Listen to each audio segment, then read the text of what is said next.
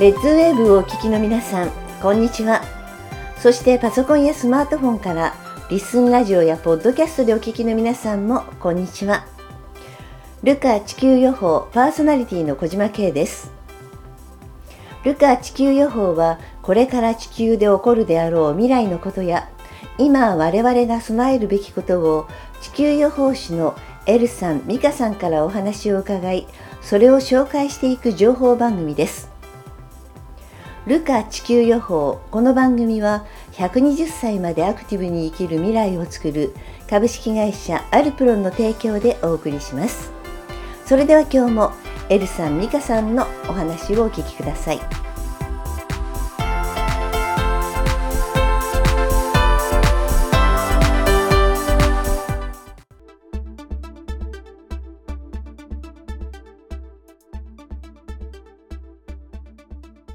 えー、先週行われました癒しフェア2023 in 東京にお越しいただきまして本当にありがとうございました。えー、実際にミカさんの、えー、写真のカウンセリング、エルさんのエネルギーチャージなど体感していただけたのでとても嬉しく思っています。本当にお越しいただきましてありがとうございました。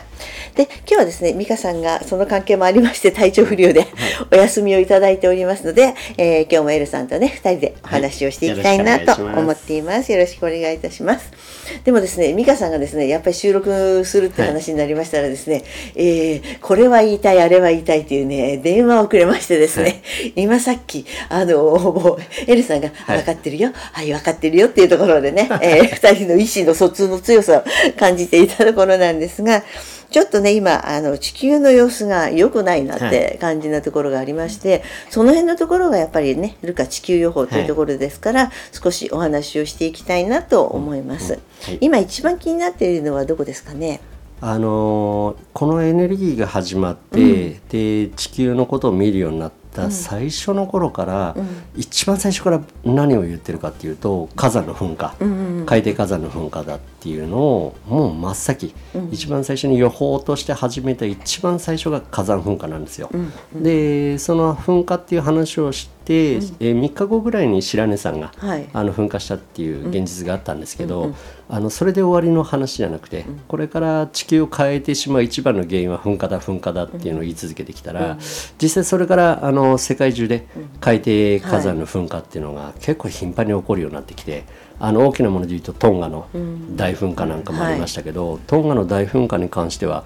その噴火する2年前に、うん、あの綺麗な、えー、エメラルドグリーンの海、うん、で島の真ん中から噴火をして地震ではないと、島1個なくなるっていうのをそのまま見たままに伝えていたら丸2年後の同じ日にあのそのまんまのことが起こって、うんうん、やっぱり噴火が一番のポイントになるんだな、キーワードになるんだなっていう話をしてましたらあのこれも2022年なんですけど、はい、突然ミカが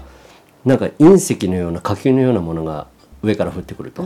それが落ちると。で落ちたことをきっかけにあの海底火山のスイッチが入るぞっていう話をしたんですけど落ちる場所がなん丸々ランド。ランドだけ見えると、何ランドかわからない、まあ、世界にはニュージーランドがあったり、あのいろんなランドがあるんですけどあの結果その見た2月20 2月17日から約1か月も経たないうちですかね、3月11日に出た記事がアイスランドの近くに実は落ちる前から確認できるぐらいの小惑星が海に落ちただろうと。いうニュースが出てあっランドっていうのはアイスランドなんだ。っていうのとその時に感じたんですけど、それから実際にアイスランドって普段僕らあんまり関わらない国なので、はい、そこで起こってることっていうのは普段気にもしてなかったんですけど、実際にそれからアイスランドでは噴火が結構続いてて。はいで今現在もどうかって言ったら大噴火の兆候が見えると、うん、で住民の方に避難勧告が出たり、はい、あのやたらともう地震が何百回と起こってると、うん、でかなり大きな噴火があるかもしれないぞっていうのもやっぱり見てみるとアイスランド、うん、だからまあアイスランドに限らずなんですけど本当に噴火が一番これからのキーワード。で実際に日本でも、はい、あの噴火が起こってまた新しい島が、うん。はい、これは島になるだろうっていう噴火が起こりましたので、ちょっと皆さん自身も噴火っていうことに関しては、うん、あのだいぶ注目をしておいていただきたいなというふうには思います。そうですね。あの噴火のニュースってなかなか日本であまり、はい、あのほ、ね、放送されないし、はニュースとして取り上げられないはい。部分があったりするんだけど、はいものすごく大事なことかなとはいはい。思っていて、なぜかっていうと日本はねすごく海底火山がいっぱいあったりするので。そうですね。あの人事ではないなと思ってるところがあって、あのねアイスランドの話とかもね、結構怖いですよね。怖いですよね、地震の映像とかでもね亀裂が入ってたりとかすると、やはりちょっと日本はねやっぱりいくつも地震大国だから地震っていうのであの辛い思いをした方がい。っぱいいらっしゃる中でね、あの人事ではないなってすごく感じてらっしゃる方も多いと思うので、この辺のところはねあのすごい皆さんもね一緒にね注目しておいてほしいですよね。そうですね。日本とは遠く離れた国であっても噴火が起こると、その噴煙が上がって、うんそれが太陽光を遮って、はい。あの世界中にやっぱり気候変動を起こす元にもなるので、うんうん。あの実際に大きな噴火が起こって噴煙が高々と舞い上がってしまって太陽光が届かなければいきなり温度は地球上は下がってしまいますし、あの噴火って本当に何を起こすかわからない。うん。で正直僕らもわからないんですけど過去の例えば地球が、あの大量に生命が、うん。あのいなくなってしまった絶滅したっていうのを調べると、圧倒的に噴火が多いっていうのを見てみると、やっぱり噴火は本当に大きなキーワード。だからどっかで噴火が起きたよってなったらなんか僕らの感覚的には始まったなっていう感覚がするので、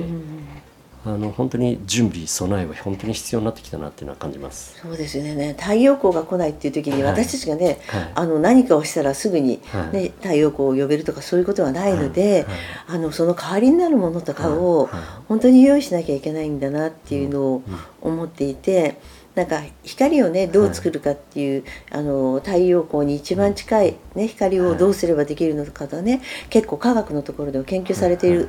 で割とできるようになってますよ、地下地下でも稲作ができるようになってますよとかいう、そういうちっちゃい発表とかあるんですけどなかなかそういうのって大きく取り上げられないじゃないですか,、そうですね。だからそういう情報をみんなで一緒にねちょっとキャッチしていけないといけないかなと思いますよね。よくこういうことを言ってると、うん。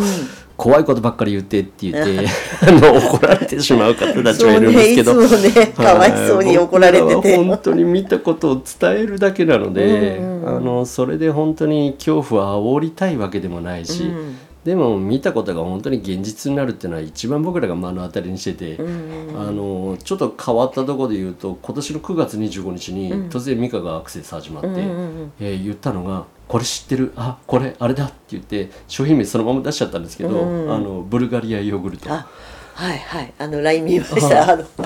ブルガリアヨーグルトがなんかニュースになってる。と。うん。で随分ピンポイントで商品名までくるんであの、このパッケージは間違いなくそうだって言って、じゃあ何かがニュースになるのかねなんて言って、そのまま1ヶ月ちょっと経って、はい。あのすっかり僕らも忘れてる頃に、ん。多分皆さんもニュースでご覧いただいたかと思うんですけど、あの明治ブルガリアヨーグルトが12万個自主回収するよっていうニュースが出て、あミカがアクセスして見たのはこの映像なんだな、でやっぱり見たことって全部現実になっていくので、そのタイミングが例えば3日後なのか1ヶ月後なのか1年後か2年後かは分からないんですけど見たことが現実になるっていうのを考えると、本当にやっぱ火山は気をつけなきゃいけない。そうですよね。でなんかあの美香さんもね見たことが現実になら、怖いことを見ているから、はい。はい。現実にならなければいいのにっていう思いはあるんだけど、やっぱりあの現実で起こるニュースを先に見てしまうっていうのをすごくね、言っててで言って怖がられるのは嫌だから、でも言わないでおくよりは、知ってた方がいいって思ってもらえるからっていうことでねこのラジオもやってくれてるわけじゃないですか。そうで。すね。うん、でそれでまた怖いことを言っちゃうけど、これを見ちゃったっていう話をすると、あの必ず「えー、本当？にすぐそいつですか?」とかって聞かれる、うん。そうですね。そう。すね。そうすると、えーいつかが分かってる時はい。つかって言うんだけど、あのその映像だけはバンとニュースでね、はい。流れたからそれだけを先に伝えるってはいいうはい。形でやってくれてるからね。なんでその実際に起こることを怖がらずにいかなきゃいけないなって、先週もねちょっと初心者の方が準備するからいいっていうね気が小さい方がいいところもあるよねっていう話もさせてもらったんだけど、あのこの話を情報を聞いたら怖がらずにね、あの何ができるかをね考えるっていう、考えるのが得意な人は何ができるかを考えて、ね。あのちょっと心配な人は準備をするっていう 感じがいいかなと思ってたりするんですけど。多分これから僕ら思ってるのは、本当皆さん、まあ、得て増えて、得意苦手はあると思うんですけど、得意を頑張ればいいのかなっていうのをすごく感じるようになってきて、あの今今朝言われたように、準備が得意な人が準備をとにかく頑張ってもらって。あの考えるアイデアを発想がすごい人はその発想をどんどん出してもらって、うん、みんながそれぞれ得意分野出していくのがすごくいいのかなと。そうですよね、苦手克服することも確かに大事ではあるんですけど。それなんか人生の課題とテーマっぽいからね、はい、それはあの個々にお任せするっていうところがあるんだけど、ね、10年って考えると、うん、その得意かに生かすかっていうのはすごく重要になってくるかなと思うので、ね、あの、はい、自分の得意なことをやってる方がいい考え方ができるんですよね、苦手なことをやろうと思うと、はい、もう最初に苦手って言ってる時点で、はい、あのもうやりたくないことをやってるので、決していい動きっていうのはないんですよね。そういうのでしみじみ最近感じてたりするんですよね。だからさっき言った火山の噴火っていうのも、最終的に僕らが見てるのは大気汚染、空気を吸うこともちょっと困難になる、っていうのが最終段階っていうのを見てるので、うん、その空気を汚染してしまうことに対して一番影響を与えるのは噴火だと思ってるので、うん、だからあの遠く離れたアイスランドの出来事ではなく、うん、あのこれは同じ地球にいるんであのそこはもう始まってるんだなっていう意識を持ってもらってじゃあそれに対しての備えって本当に必要だな、で最終的に見てるのが、まあ、ドームの中で。っていう映像を見てるんですね、うん、でドームって何かっていうと例えばプロ野球のチームの東京ドームであったり、うん、あの大阪ドームであったり、はい、そのドームの中に大きな循環システムがあって、うんうん、そこに水耕栽培のように植物があるっていう映像を見てるんですけど、うん、多分これも食べるための水耕栽培じゃないなっていうのを最近感じてきて、うん、酸素を生み出すため、うんうん、だから酸素がなければエネルギー僕らは生きていくことができないので。その大気汚染によって吸える酸素が少なくなったのを作っていかなきゃいけないっていう映像も最終的には見てますから、だからいろんな地震のニュースとか、戦争のニュースとかいろんなものは流れてますけど、あの最重要の注目ポイントとしては本当に火山、どこかで噴火した。あこっちでも噴火した、始まったなっていう意識は持っていただけると。あのすごくいいと思います。そうですね。今お話があったようにね循環するっていうことがすごく大事じゃないですか、はい、なんか大気汚染があったらお水もダメになるから、はい。はい、きれいなお水をいかに循環してできるかっていうのも大切だしそれをやっていかないとあの結局足りなくなっちゃうんですよね。はい。そうですね、うん、だから使い捨てじゃなくて本当に昔の知恵と今の技術と、あの一緒にして、いかに無駄なくそうそうそう、ね、活用するかっていうのがすごく重要になってくるかなと、うん、例えばねドームの中でなんていう話になったら、はい、やっぱ限られたスペース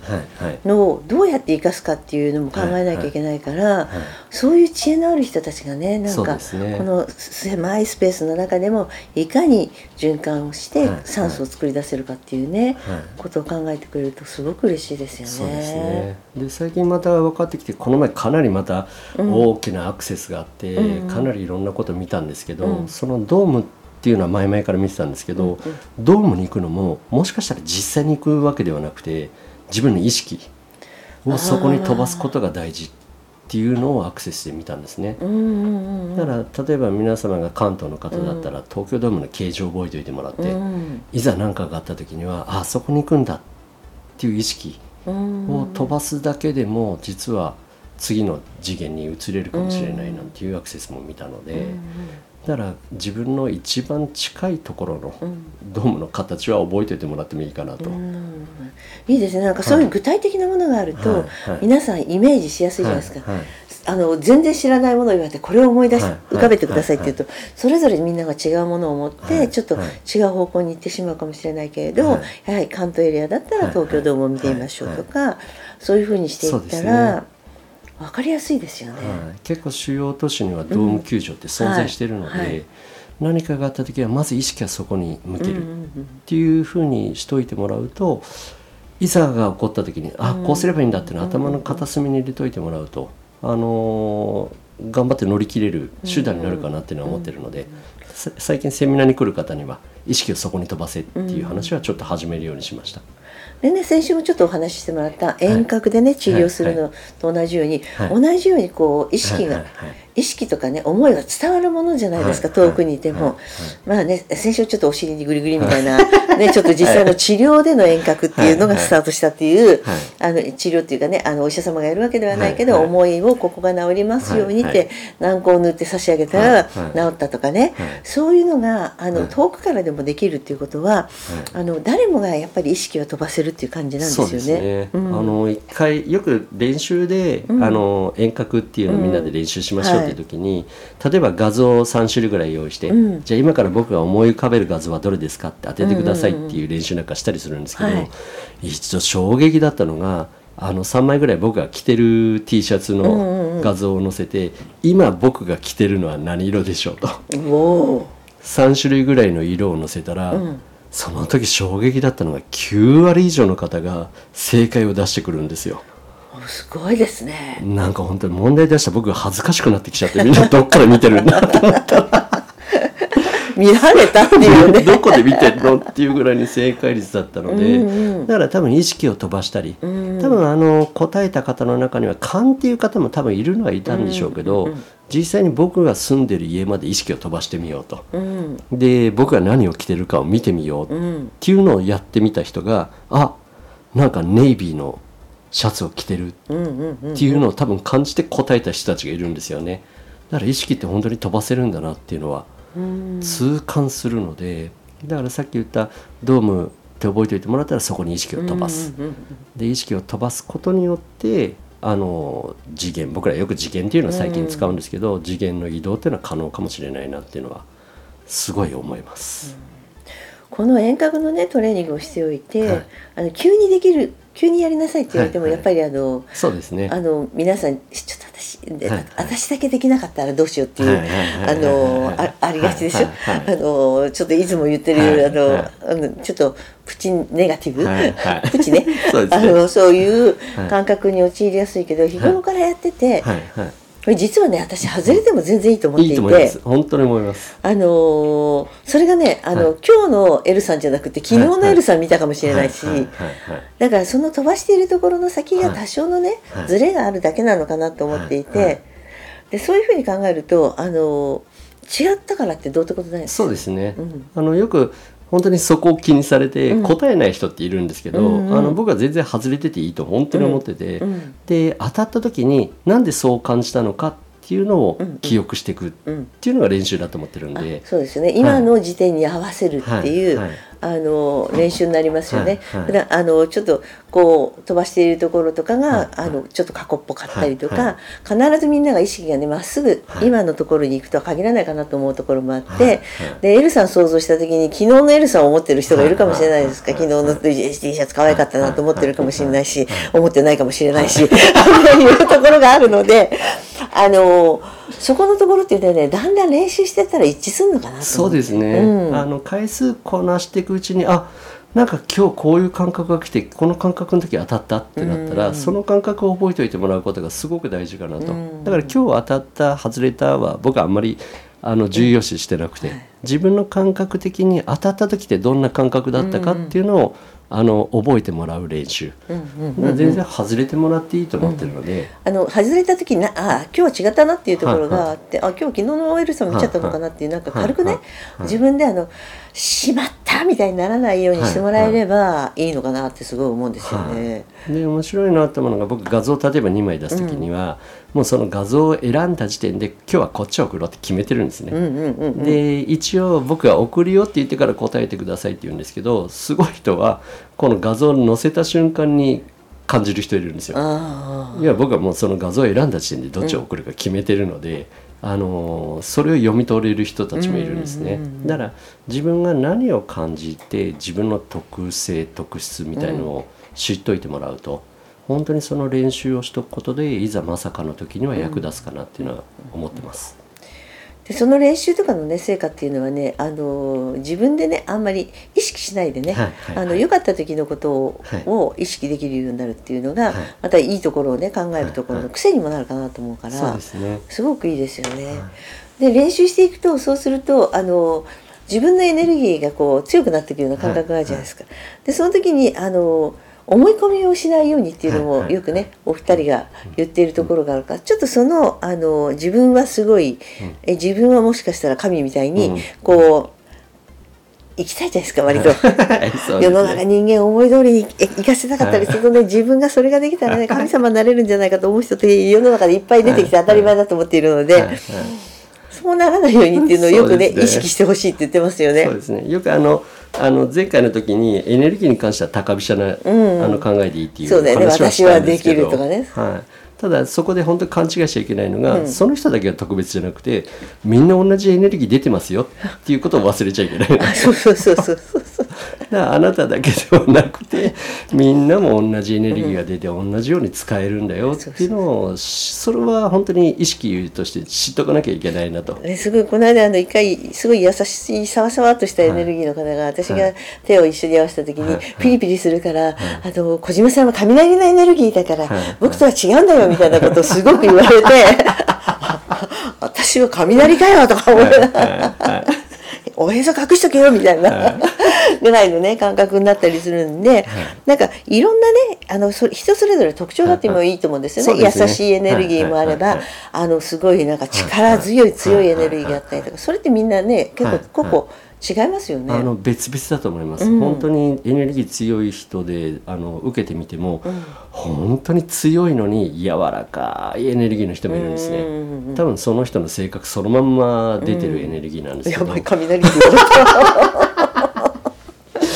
から本当に、えー、自分が弱いと卑下する必要は全くなく、で自分だけが特別に強いって思う必要もなく、うん、あのみんなが同じようにエネルギーを発動して、うん、だからあの美香も僕もそうですけど、うん、あの全く僕らが特別とも思ってない、うん、えー、セミナーの時に必ず言うのが僕らができることは皆さん同じようになりますと。やり方は全部教えますと、あとは自分でできるようになりましょう、だからできるようになったからって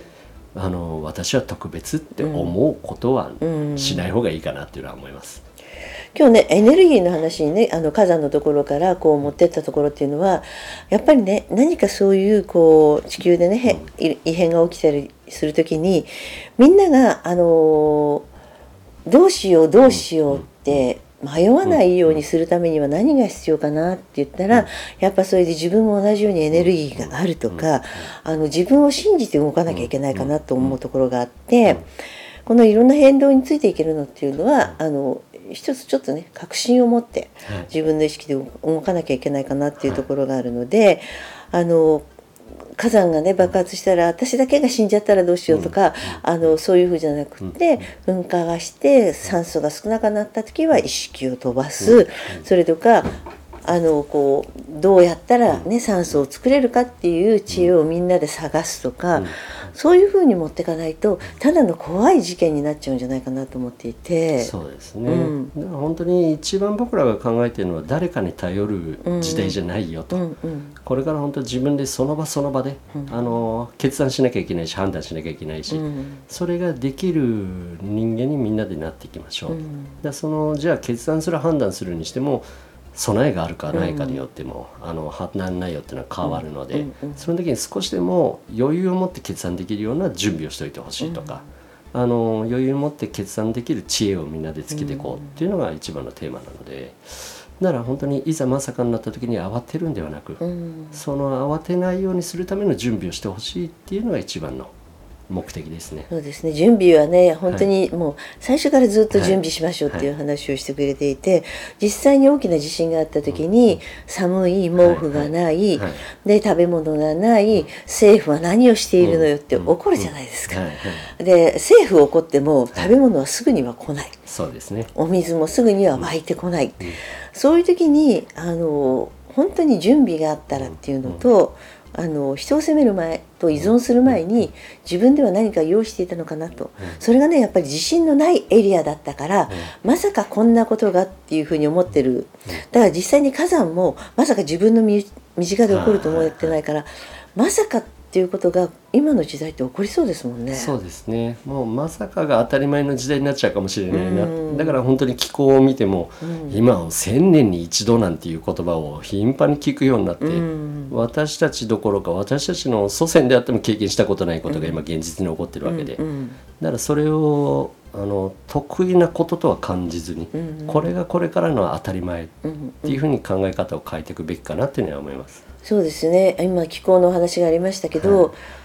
あの今年はね紅葉の時期っていうのを考えていったら、はい。あの紅葉するねはい。紅葉樹たちが、いいつ自分は色を変えていいかがわからないぐらい、で色変わったらもうそのまま落ちるしかないかなみたいな、あれ？もうえもう紅葉した途端に落葉樹になりましたみたいな。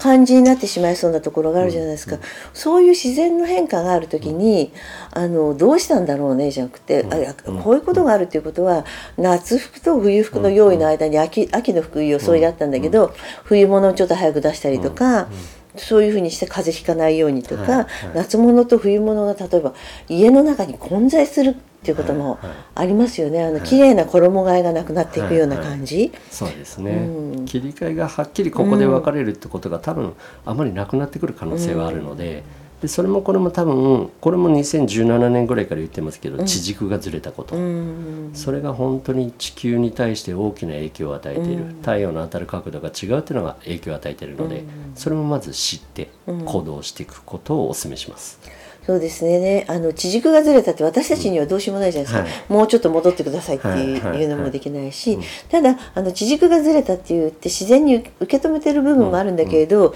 あのみんなで思いを寄せて、あの地軸がね、どうぞ同じように元に戻りますようにと思ったっていいんですよね。でみんなの思いでこう何かを動かせるっていうことがあると思うんですよ。で意識が飛んでいくのと同じように、みんなの思いが一ついい方向にまとまったとするとそうするといい結果が出ると思うんですよね。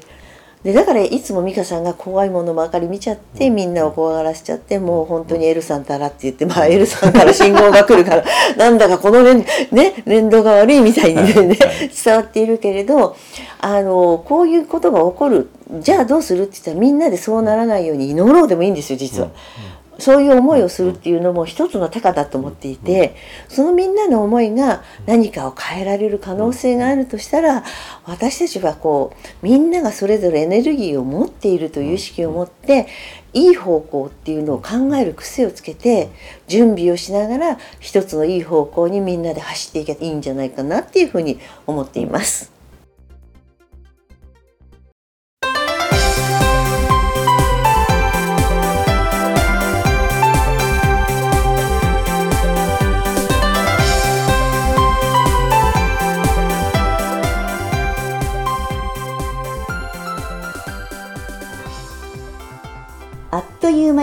です。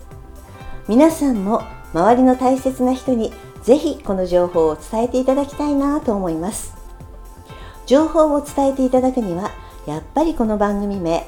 ルカ地球予報を大勢の方にご案内していただけたら嬉しいです。ルカ地球予報では X のアカウントを開設しています。ぜひフォローしてご意見ご感想を添えてポストしてください。この番組は120歳までアクティブに生きる未来をつくる株式会社アルプロンの提供でお送りしました。お相手は小島慶でした。それではまた来週お会いしましょう。